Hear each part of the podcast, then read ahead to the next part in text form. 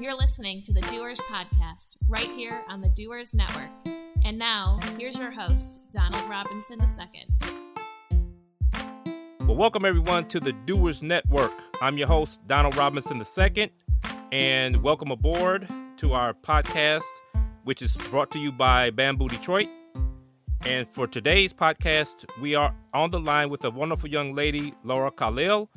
She is a marketer, branding expert, and all that good stuff. So, Laura, how are you doing? Hey, thanks for having me, Don. It's great to be here. Well, thank you for joining us. I'm really appreciate it. This is our first podcast for all you out there listening, and I hope you all enjoy it and return for more. And we'll go right into it. So, Laura, what is your business and what is your background of experience?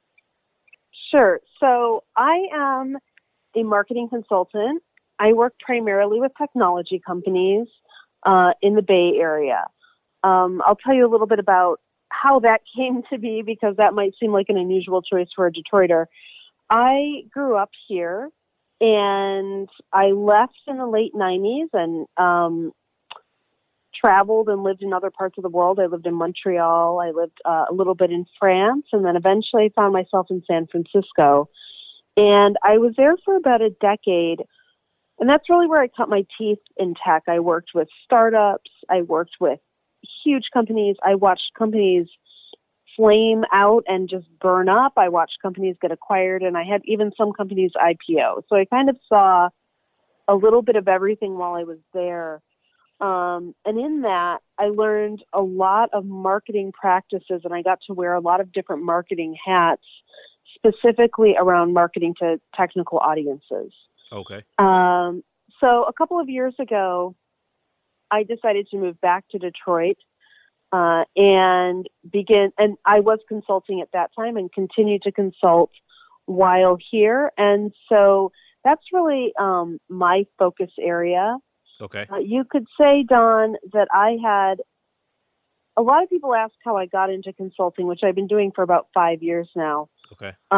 And you could say that I had something of a PhD in getting laid off. I was a master of getting laid off. Okay. If anyone needed advice on how to lose a job, I could help you. And it was ridiculous. To the point where, you know, whenever there's a situation where there is a theme that keeps repeating in your life over and over and over, what I always tell people is that there's one common denominator in that scenario, mm-hmm. and that's you. Right. You are the problem, or you are the one who is attracting these kind of challenges, and it is up to you to address that. Yeah. So that was the real moment for me to realize, why does this keep happening to me? Why do I keep getting laid off? Why am I continually having this problem? And what I realized is that I have a very confident, bold, opinionated, and forthright manner. Okay. In the way that I present myself in the world. And certainly in the way that I present myself in business situations. Sure. And as an employee and as a woman, that was not always received very well. Right. We usually think of women like that as bitches. Right. And I definitely embodied some of those very characteristic traits. Okay. So I realized in doing that I was not well suited for the corporate environment, at least as an employee. And so the last job I was at, I was let go, and I was completely done. I was so depressed. I was dejected. I was upset. And I thought to myself, I said, Laura, you could do this again. Mm-hmm. But you know exactly what will happen if you go back into a full-time job. And I could see it clearly. It was like I had a flash of insight, and I could see, you know, 30 more years or 40 more years of work in front of me and misery from this kind of work. Yeah. And I said, at that moment, I said, no, I'm not going to do that again. I refuse to be put in that situation again. I refuse. It is not right for me. And that is the day. It was literally the afternoon after I was laid off that I was at home. I started building out my consulting portfolio online. I started building out my website, and I hit the ground running. I hit it, and 6 weeks later, I had my first Fortune 100 client. Wow. And about 6 weeks after that, I got my next one. And then, 5 years later, we're still rolling. Wow. And what I'll say, and I want to say this to women who feel that they have been marginalized in their job because they are bold, opinionated, outspoken, and forthright, is that my greatest weakness as an employee became my greatest strength as an entrepreneur. Okay. Because what I realized was that being a confident person is like, it's like the best sales tool you have to get business. Okay. Because when you're confident, people automatically believe you. Sure. They trust what you're saying. You build rapport with people. You show that you know how to do the work that they are asking you to do. And I truly believe it is because of those traits that I have succeeded as a consultant.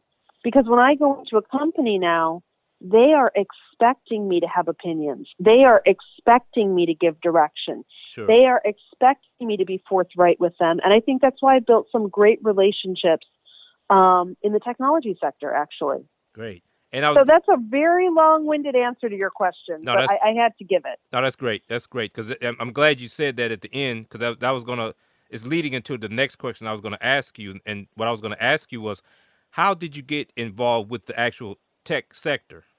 Well, I'll tell you what, this must have been over 10 years ago. When I moved to San Francisco, I had no experience in tech. Okay. Zero. And I really needed a job. And I interviewed with a little company at that time that was called Atlassian. Okay. Atlassian has since IPO'd. They are the makers of some very popular technical software that your audience may know, things like Confluence and Jira, okay. Which if you're in a technical field, you would probably be using one of those. But at the time, they were a startup. Okay. And I remember I needed a job, and I really liked this company, and I gave it my all in the interview. They were willing to interview me, and I remember very clearly having the president of the company on the phone with me. And I'd gone through the interview process, and he was a wonderful man. His name was Jeffrey Walker. Okay. And Jeffrey said to me, he said, "Laura, I don't know. You haven't done this before. I don't know. I don't know if you can do it." And I said, "Jeffrey, please give me a chance. I promise you, you will not regret it. I just need this one opportunity." Sure. And then he said the funniest thing to me. He said, "Do you play music?" Mm. And I said, What do you mean?" And he's like, "Do you play an instrument?" And I had played the flute. Okay. For a number of years, and I went to Blue Lake and Interlochen growing up and did all kinds of music stuff. And so I said, "Yes, Jeffrey, yes, I play the flute. Is that important to the job?" Right. And he said, he's like, "You know what? I really dig musicians." Yeah. "You're in." Yeah.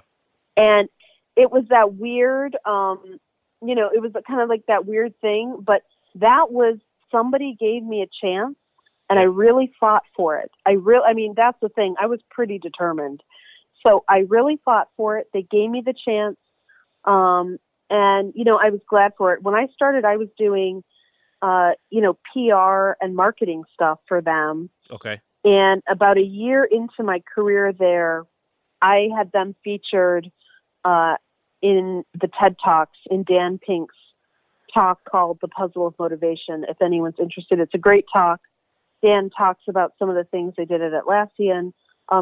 We're also in his book, which is called Drive. Okay. So that's a little plug out to Dan Pink stuff. But that was how I got started. Okay. You know, it was like, you know, come on, you got to take a chance. And I was motivated. I was young. I was ambitious. I was driven, and I played the flute. And apparently, you know, that's what I needed to do it. So. And that's pretty interesting, Laura, in terms of your story, in terms of how did you get out to the West Coast? That's what I meant to ask you too. How did you end up going from Midwest, you know, Michigan area? How did you get out to San Francisco? So I went to university in Montreal at McGill University. Okay. And I had spent about 8 years in McGill, or 8 years in Montreal, I should say. And I was absolutely done with winter. Oh, okay. Which is funny because now I'm in Detroit. Right. And we're about to get 12 inches of snow. So I still have the same questions about what I'm doing here. But right. I was so done with winter in Montreal. It was so tough on me.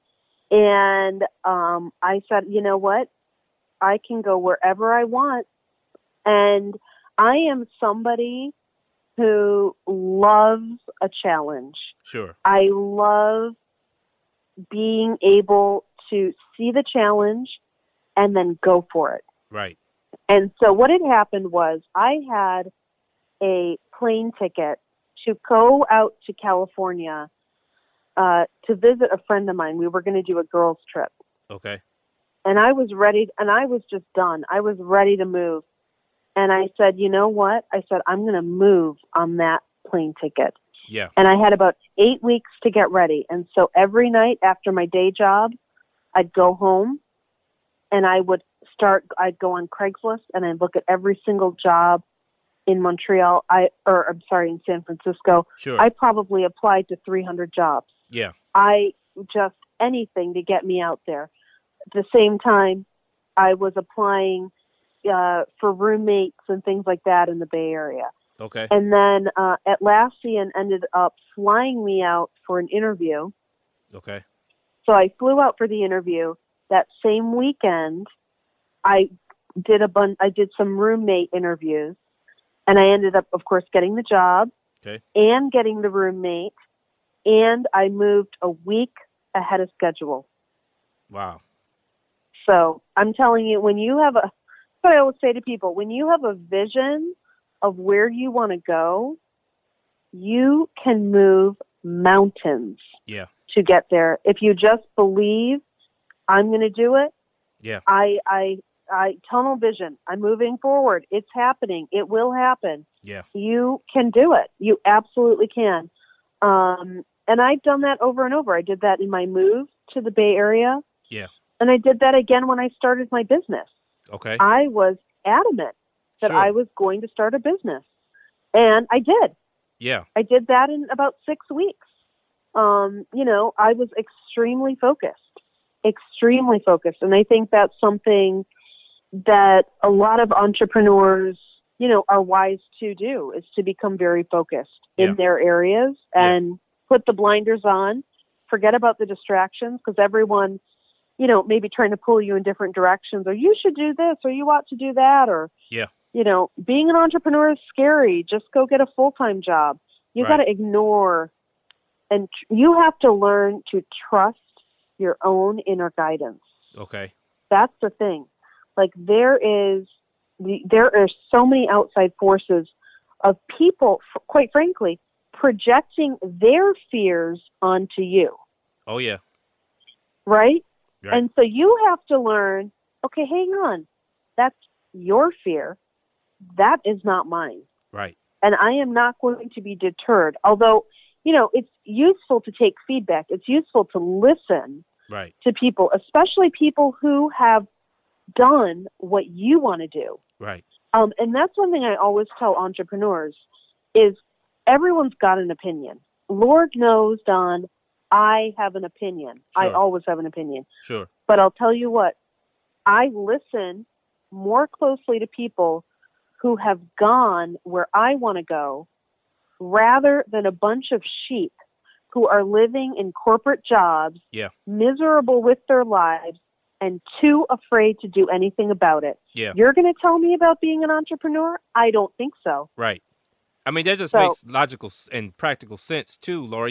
I mean, and anybody, even if you're looking at a corporate job, to me, it seems like if you want to move up in the company, why not talk to the leader that you either have mentored you or you admire or something like that? Talk to somebody who has paved the path that you want to travel to. And I think a lot of people miss the boat because everybody needs a source of guidance, whether it be a mentor, a counselor, a boss, or whoever. Absolutely. And I think it's wonderful what you're doing, especially, and I'm glad you welcome back home, you know, late welcome back, because in our area, you know, we need a lot of more people like you to help people guide through. Because a lot of entrepreneurs here in this area, I kind of, the one thing I'll say about this, and you can speak on this too, what I've noticed by being out here networking with people, there's a lot of support amongst a peer group type of support amongst each other. And what I like to see is the support. Like if I go out here and say, I mean, really, like even with the podcast, you know, I talked to Amanda Luan, you know, shout out to Amanda. You know, we talked about doing a podcast and she made it happen and now we're doing it. But I think that here there's a special case for budding entrepreneurship and successful entrepreneurship because of that. And I think, like you said before, people, it's interesting in this area because it's a first foray for a lot of folks, and they don't. It's like they're creating their own path because they may not have the mentor that has led the way. But in spite of that, it's like everybody's working together to create the path. We all got our shovels out there. We got the gravel. You know, we're putting the asphalt down as we go along, which is great. So it's. I think that's the momentum changer and the game changer that is happening. It needs to happen, and I just think it's wonderful that you're here to help people, guide people along the way. And I know you've seen a lot of people make a lot of mistakes and a lot of successes too. And we're gonna talk about that in a bit too. But I think the biggest thing I was also interested in with your story is so. The first job you had, that was your first foray into like marketing and branding and things like that? Well, way before I moved to Montreal, or before I moved to San Francisco, I was actually in publishing. Okay. And that's how I got started. So I was I was doing marketing work in publishing. I was doing sales work in publishing. I always loved telling stories. Sure. I mean, even as a kid, I loved telling stories. Okay. So for me, publishing was a very exciting industry. Sure. Because we were telling stories. You know, even if I was in this business side of it, I still felt like, oh, maybe I'm kind of part of it. Now, as my career has gone on, I now consider myself both personally and professionally a storyteller. Okay. I tell stories for some of the world's largest brands through the work that I do. We haven't talked about some of the clients that I work for, but just to say, I have shared the stories of people like Twitter, okay, GE, Intel, Intuit, and many, many more. I work with that size of company on marketing and communications initiatives. And so for me, it's kind of like, in a weird way, it's really great to be able to do what's so natural to me, which is to share stories and to actually be paid well for it. Yeah. That's pretty cool. Yeah. I think it's pretty cool when you can take your strength and make some money doing it. And there's no shame in that. Right. Right. And for those of you out there listening, please take heed to what Laura's saying, because the key to life, I believe, and I'm sure you do believe this as well, Laura, is walking your path based on what you're given as far as your gifts and talents and being able to help other people. But at the same time, it's a gift to be able to do what you love doing and earn a living at it. And I think, you know, that's the key of entrepreneurship, because I think a lot of people also have a misnomer of what entrepreneurship actually is. A lot of people think, okay, I run a business, or let's say somebody who's working for somebody else. Oh, entrepreneurs is somebody out there just doing their thing. But I've always looked at entrepreneurship as a way of life. Like you're carving in a creative way how to live your life the way you want to and enjoy yourself, but make a living based on your own gifts and talents and be able to share that and provide value to other people, you know, so. Right. And the other part of that, I want to say two things. There are two things that keep people from making making a great income. Yeah. Or hanging on to money. And those two things are shame and guilt. Okay. People feel that they do not deserve the money. They feel that on an inherent basis. I don't deserve this. Okay. It is bad. Okay. It makes me look bad. And so people will consciously and unconsciously do all kinds of things to repel money out of their life. Yeah. And I'll say this, the more money you make, the more service you can offer to the world. Yeah. Money is an important tool of exchange.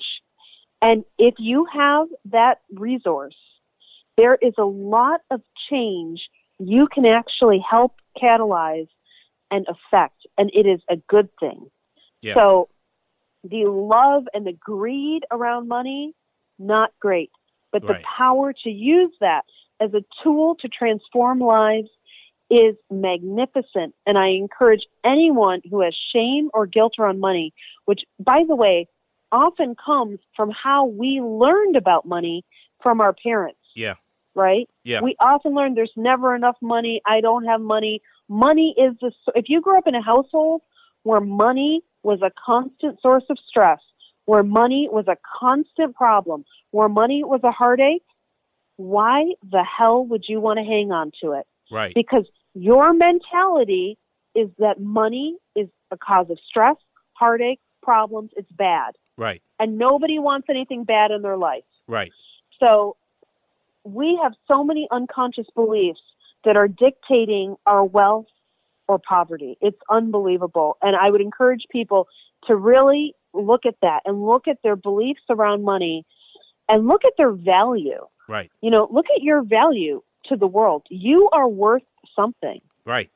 And the more people you can affect with what it is you do, the more money you can make. Right. And the more money that you can then use to do wonderful things with for your community. Absolutely.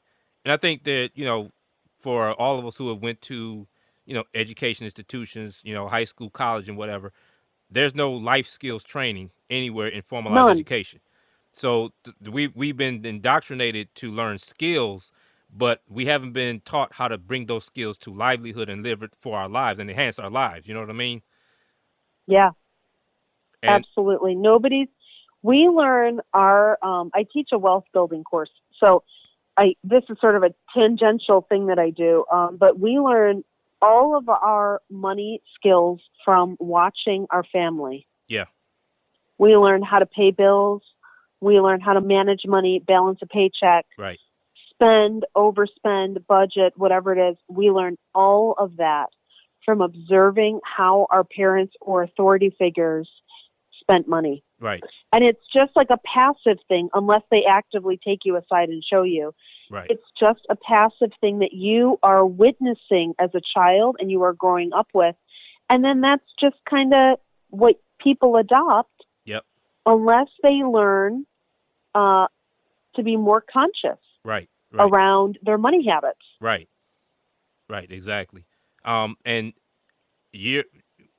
my old 90 years of age, years ago, when I remember, I don't know if you remember, Junior Achievement. You know, Junior Achievement had a lot of good, like, after school programs they taught you. I remember, yep, years ago, I when I was, I think, in middle school, they had like a after school class, and I think they taught about economics. They talked about how to write a check, all this other stuff. And I remember when my mother took me to the bank, opened up my first bank account. She told me how to write a check and all this other. And I was like, why is this stuff so natural to me? Because I went to school and got a business degree in economics. And I was like, why? And when I've declared the major, and I just felt like it was just natural to me. It's like, why? It must be something great. But then what ended up happening when I was not too long graduated after college, I looked through some of my old stuff and I found some of those workbooks. And I was like, no wonder this stuff came so natural, because I was exposed to it at an earlier age. Exactly. And wow. So, and it's like this, like what we're talking about with our conversation here. I hope people are really taking heed that are listening to understand that. Find out what your gifts and talents are. You know, assess your, maybe write down your skills, what you're good at, your strengths, because those same strengths, like you said earlier, Laura, those same strengths will help you carve a path to your life, and they really will. Absolutely. And, you know, the thing is, what people don't realize, and this is something I want to share with your audience, because I think this can be the real kind of maybe the nugget that can help people, is your life is already demonstrating what you value in the world. Right. So it's not a matter of coming up with a list of fantasy items, right, that you believe you should do or you ought to do. I mean, it's not that. It's what are you doing in your life? What are you setting goals towards and naturally already achieving? What do you wake up in the morning and do that nobody has to tell you to do? Right. You automatically are like, of course I'm going to do it. Of course I'm going to get up. And that's, it just is automatic. Those are your values. Right. And if you can become conscious about what those are and really tap into them, right, doing something that you really are good at and also happen to be a natural at becomes very easy. It's not a struggle. Right. To get through it. And I just want people to know that it doesn't, if you feel like you are struggling to do this one thing because someone told you you should do it, it's probably not the right thing for you. Yeah. Because when you are coming from an inspired state, it comes to you naturally. There is no question. It is easy. It is not that you won't have challenges, right, but you will be inspired to take on those challenges rather than defeated by them.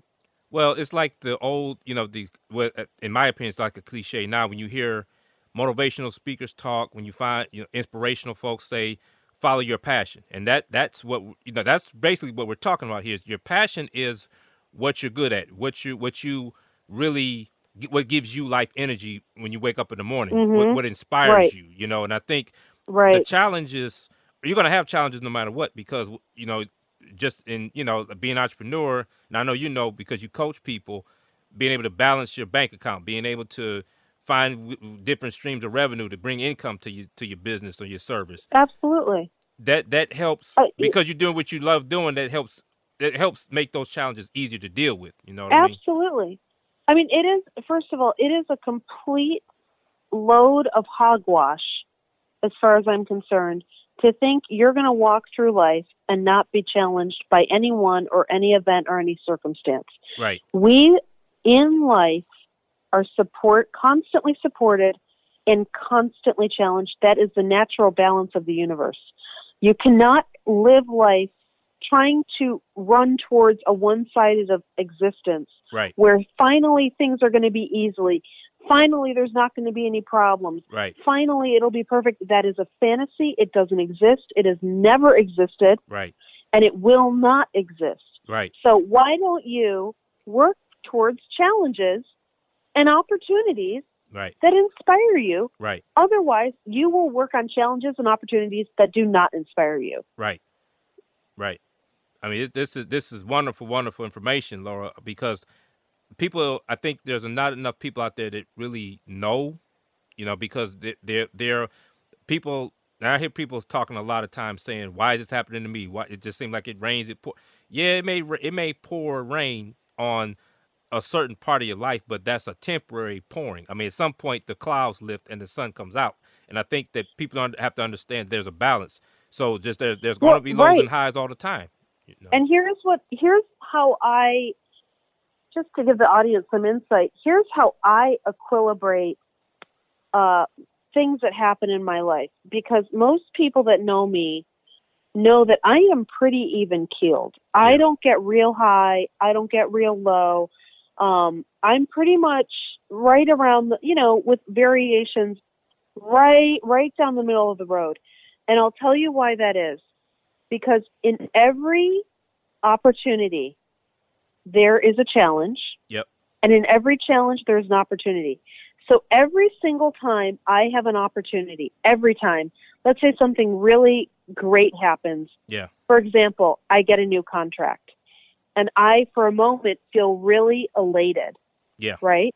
And I get really excited. Well, that's cool because that's my inspiration kicking in saying, awesome, we're on the right path. Yeah. At that moment, I will ask myself this question. What are the downsides to this opportunity? Right. People don't think to do that. Right. But this is the way of balancing your mind.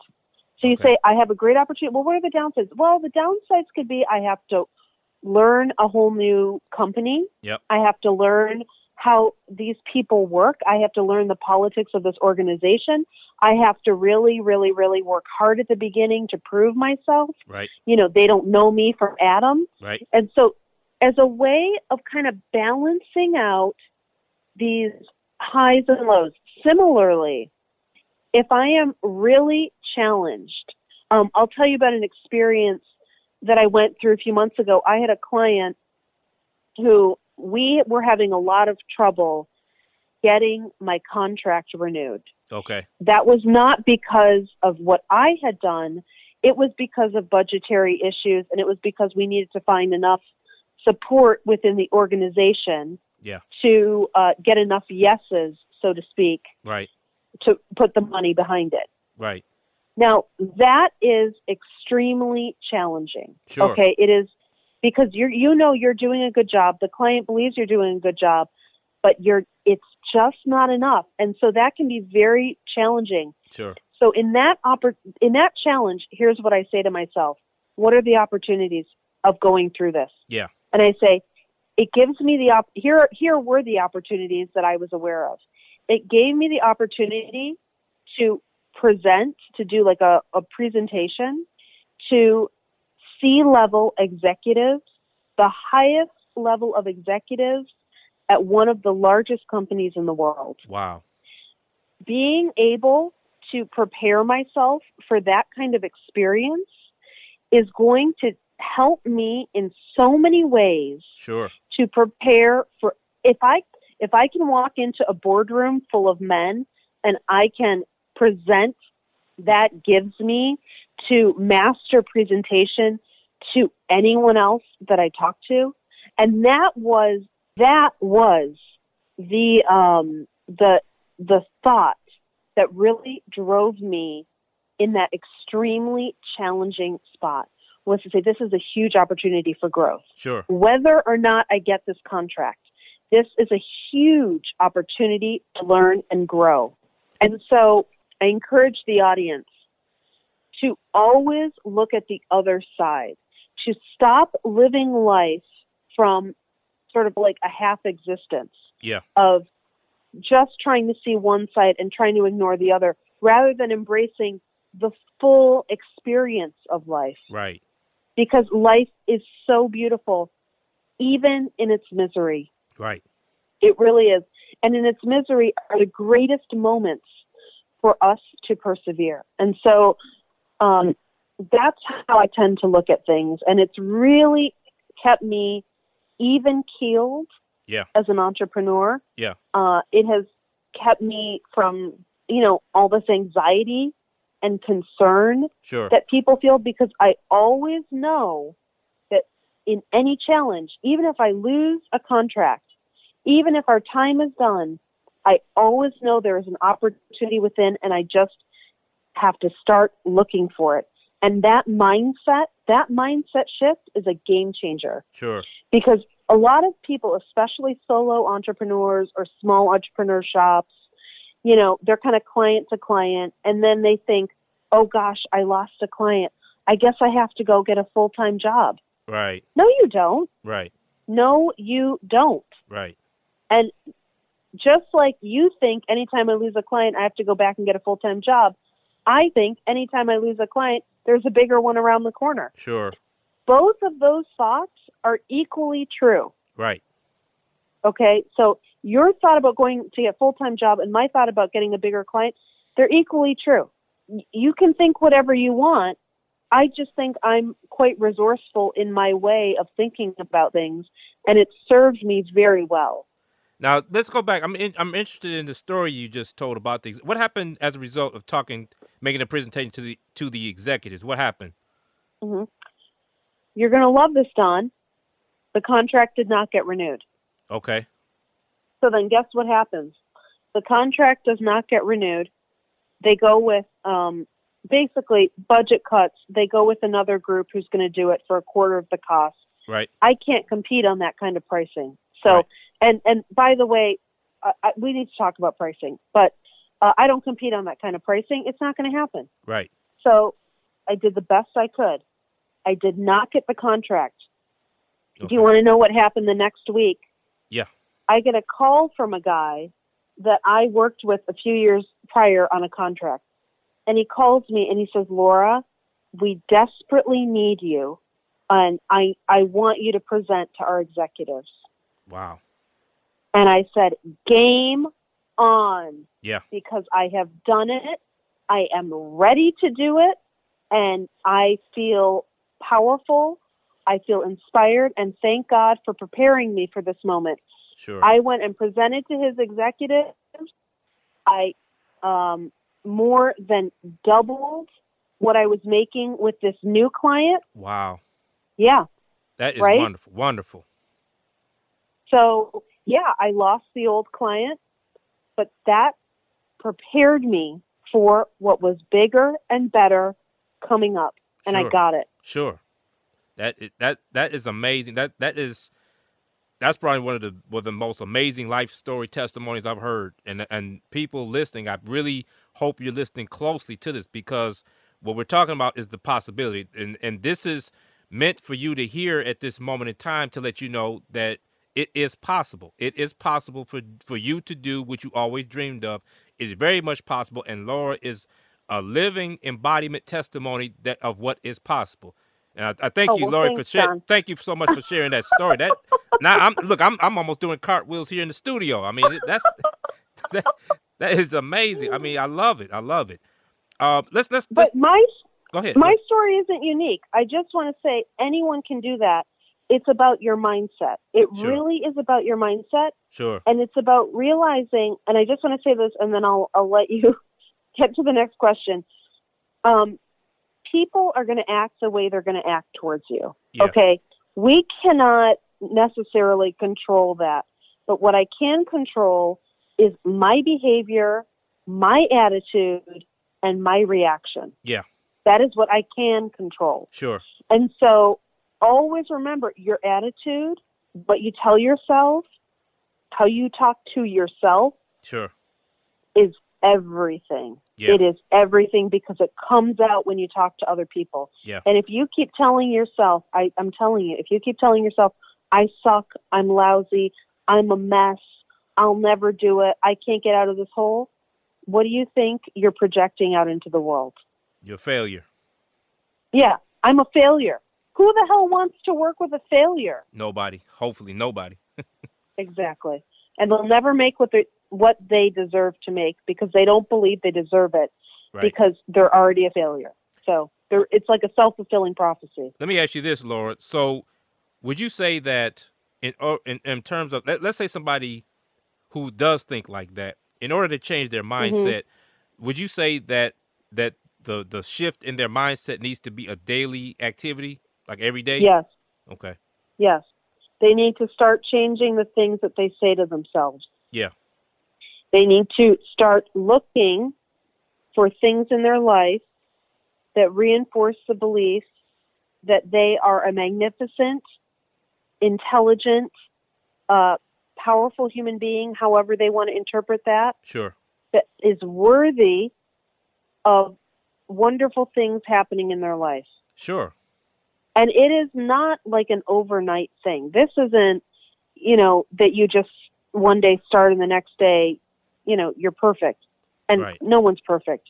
Right. This takes time, because this goes into how our brains function, right? We're actually talking about the connections we make, the neural pathways we make in the brain. The reason I can think the way I do so easily is because I've trained myself over years to think this way, so it's automatic. Sure.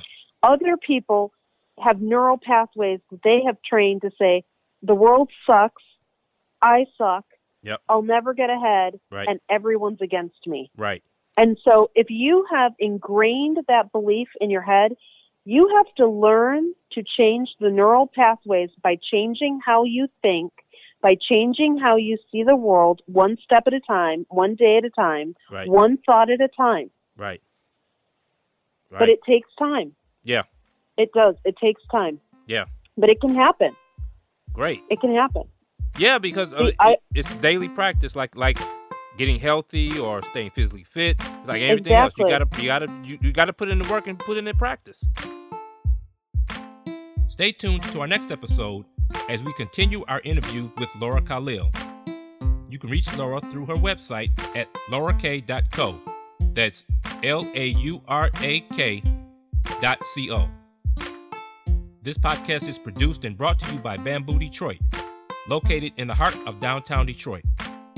Bamboo Detroit specializes in co-working space and amenities for entrepreneurs and forward thinkers. Bamboo Detroit, where we do more together because Detroit is for doers. We appreciate your support by subscribing to our podcast right here on the Doers Network. Thanks for listening. You've been listening to the Doers Podcast, where actives grow and thrive. The Doers Podcast is produced by Bamboo Detroit Network. For more information, visit us at bamboodetroit.com.